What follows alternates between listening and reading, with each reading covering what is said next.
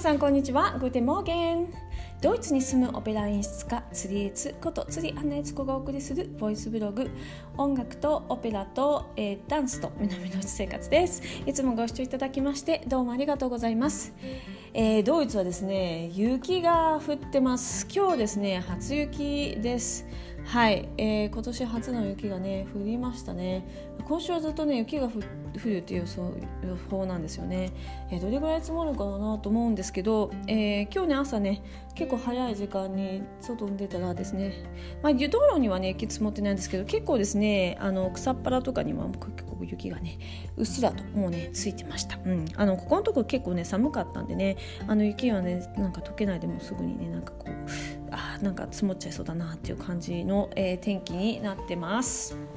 はいえーとですね、このところあの紙時間塾というねタイムマネジメントのねあの方法をねご紹介してますこれ本なんですけどもあの別にですねこれ本がねあのなんかこうお金になるとかそういうことは全然ないんですけどあのただ本当に個人的にですねこの神時間塾っていう本で私タイムマネジメントで自分の、ね、生活してるとすごい効果があってあの1日をねすごく有効に使えるので皆さんにもねその方法をねご紹介したいなと思って、えー、この、えーと、モーセボイスブログをね撮らせていただいてます。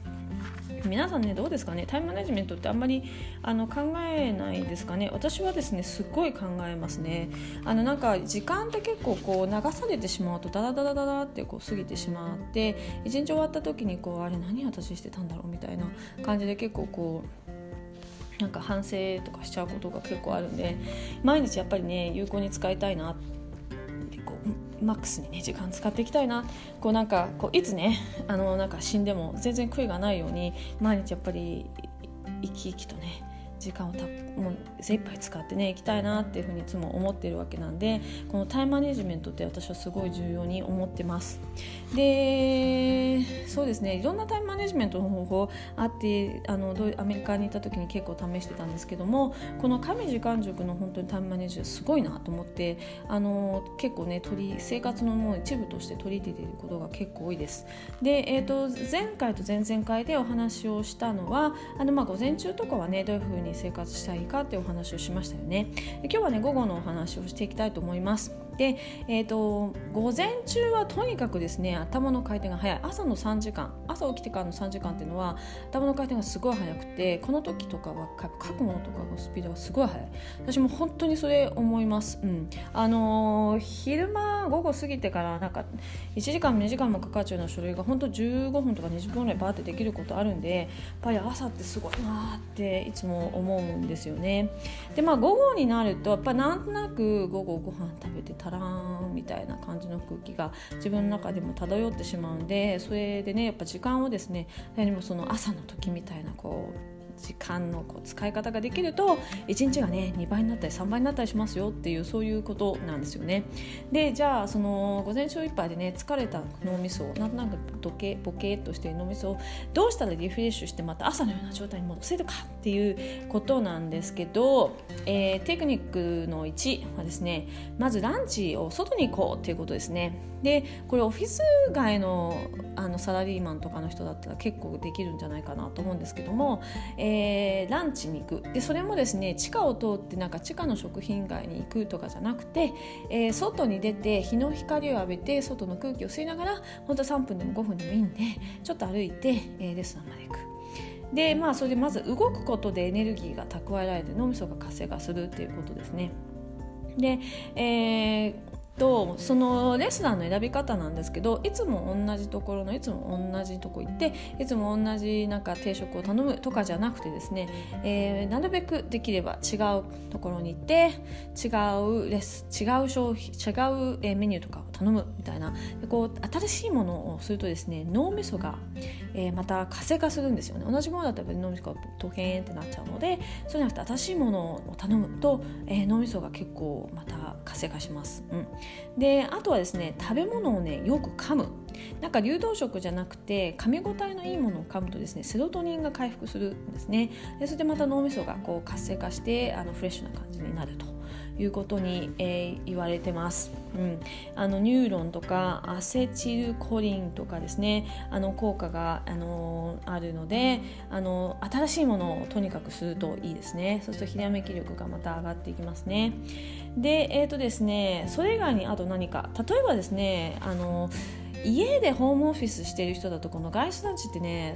結構難しいんじゃないかな。あのすごい近所にいっぱいレストランがあってとかなら別ですけど、まあ、でも家でねご飯作れるから作っちゃいたいしなとか思うと思うんですけどじゃあそういう時はねどうすればいいかっていうと運動をねするといいです。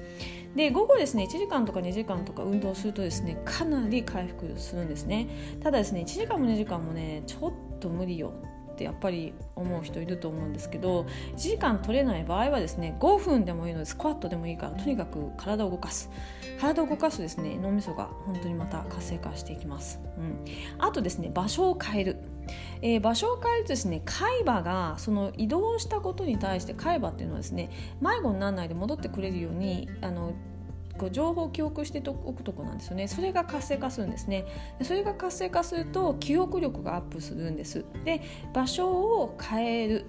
えばですね図書館に行くとかカフェに行くとかですねそうやって仕事をするといいよっていうことですねでこれ本当です私もですね結構あの実は図書館に行って勉強したりとかあとは、まあ、カフェに行ったりとかですねあの外に行くことがあるんですけど外行くと家でやるのと全然違うレベルでねあのすっごい集中できてあのはかどるんであの私は外に行くのがすごい肌に合ってるタイプですね。あとはですねですねえー、場所を変えるって言っても外に行かれない人いると思うんですけどそういう時はですね台所とかの机で勉強しようとかあの仕事しようとかじゃあ今日は仕事場今日はじゃあベッドの横に机出してそこでやろうとかですねあの場所を変えるといいと言われてます。でこれですね Google とかえー、セールスフォースとか IT の最近若い企業があると思うんですけどもそういうところの最近オフィスって一人一人えー、席が決まってないんですよね。でどこに座ってもいいよみたいになっててその建物中あっちこっちになんか隠れ家みたいなあのちっちゃな場所に角に椅子があったりとかあとはなんかこうちょっとカフェみたいになってたりとかなんかちょっとこう源泉みたいな感じの場所があったりとかなんかそういうところに机とかがあってどこでも座っていいみたいになってるところが結構あるんですけどそうするとですね本当にこう新しいところに来たっていう感覚があるので脳みそがねまたそれだけで活性化するんであのそれで仕事量がすごいアップするっていうふうに言われてますね。これ結構いいと思います。私も時々やりますね。なんかちょ今日はちょっと台所で勉強してみようとか。今日は仕事場の方の机でやろうとか。あの変えたりとかすること、うん、あります。であとはですね仮眠を取る。で仮眠はですね20分から30分ぐらいが最適な時間だと言われてます。これ以上取るとですねあの眠余計に眠気を誘ったりとか次の日のねあのその日の夜とか朝にね影響出たりとかするので長すぎはダメって言われてますよね。あとはですね、えー、午後の終わりの方になってきたら退社時間を決める。なんかこうこれができるまで会社にいようとか5時か6時か7時なんかかないとかじゃなくてもう絶対に5時に帰るみたいにするわけですよね。でじゃああと1時間半だから頑張ろうみたいな感じで排水の順を取ってやるとそこでぐわっとこう仕事のスピードが上がると。でそういうふうにその